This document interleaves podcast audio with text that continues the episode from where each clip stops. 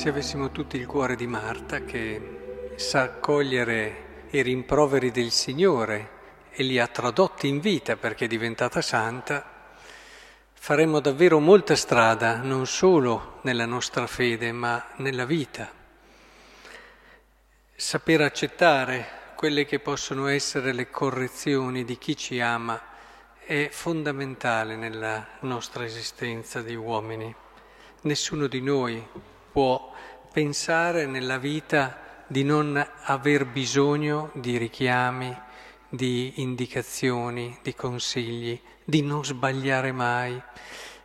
E dicevamo proprio ieri su Giona che il suo errore, il suo sbaglio, la sua paura, la sua vigliaccheria, che lo ha portato a scappare dinanzi a quello che era l'invito del Signore ad andare a Ninive, è diventato però l'occasione per tirare fuori quella parte bella che aveva, questo coraggio, questa autenticità e dire a quelli che erano nella barca sono io, gettate me e vedrete che il mare si calmerà.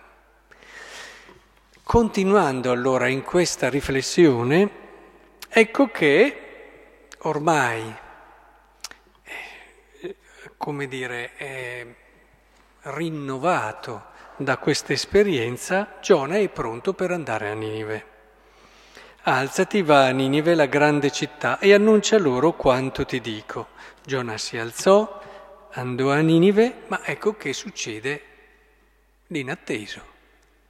Lui che pensava adesso vado là e questi qui, se mi va bene, mi irridono, se no ho delle conseguenze anche più violenti e gravi contro di me, Invece ecco che i cittadini di Ninive credono al Signore subito, a Dio, bandiscono un digiuno, vestono il sacco, per ordine del re i suoi grandi fu proclamato questo decreto, uomini, animali, armenti, greggi, eccetera. Ma come? Io che avevo avuto una paura terribile perché razionalmente, con il buon senso umano, era una missione impossibile. E adesso trovo che lo scenario cambia completamente. Quale deve essere stata la riflessione di Giona? Giona sta facendo un percorso, lo abbiamo visto già ieri, imparare anche eh, dalle sue paure, dai suoi limiti, a tirare fuori la parte migliore di sé. E oggi lo vediamo comprendere un altro aspetto importante della vita, che magari noi razionalmente programmiamo, progettiamo, a buon senso consideriamo tante cose che devono per forza essere così perché ho esperienza, perché è sempre andato così e perché non può che andare così. Quante volte siamo talmente sicuri delle nostre previsioni che rischiamo di non ascoltare null'altro che noi stessi. E invece qui è completamente spiazzato Giona. Giona si è fidato di una parola ed è questa parola di chi vedeva ben più in là di lui che ha preparato queste, è talmente spiazzato che oggi non lo vediamo, ma più avanti si vedrà anche nel libro di Giona, se lo leggerete, che è quasi indispettito. Ma come? Ma come?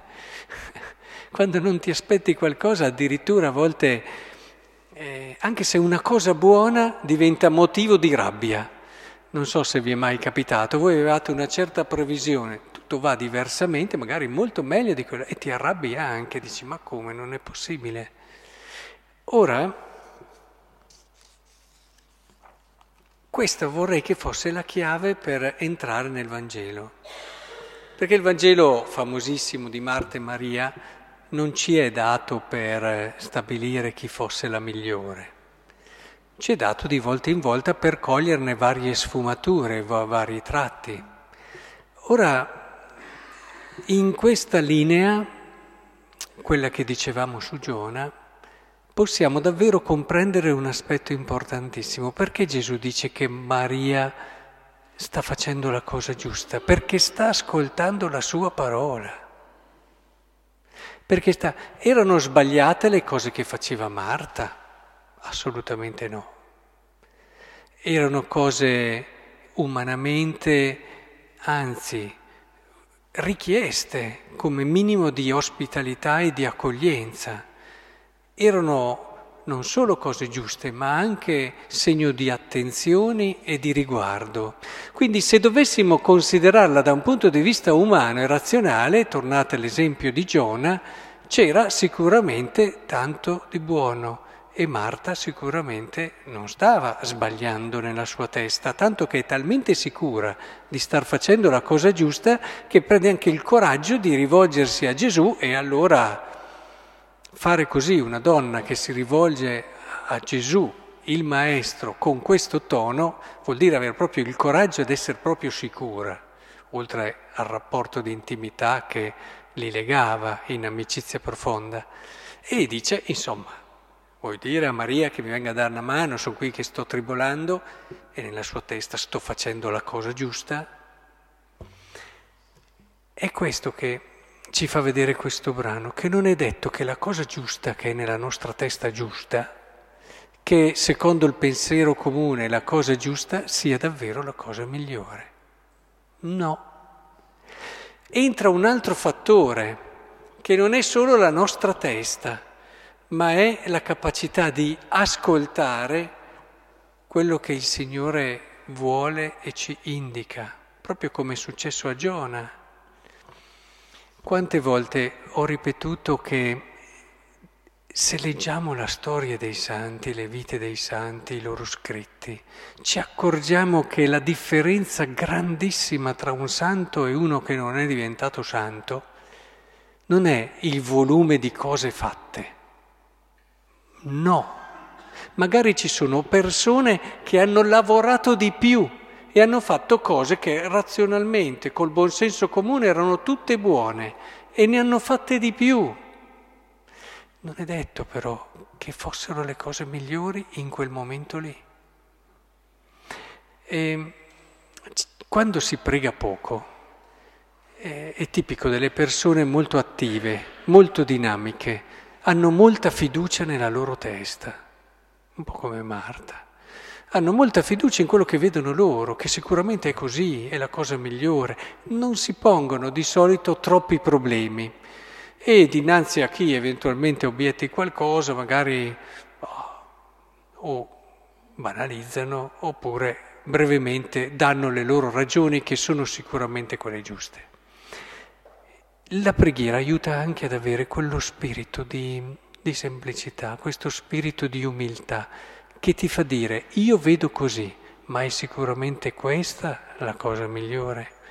Guardate che tra, la cosa difficile non è tanto scegliere tra il giusto e lo sbagliato, ma scegliere tra tante cose giuste quella che è la migliore.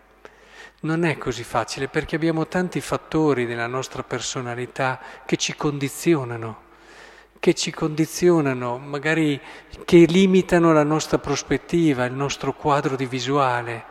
E, e siamo pur sempre. Il mettersi in ascolto della preghiera del Signore, mettersi in preghiera per ascoltare Lui, ci rende anche più capaci di ascoltare gli altri. Meraviglia della preghiera.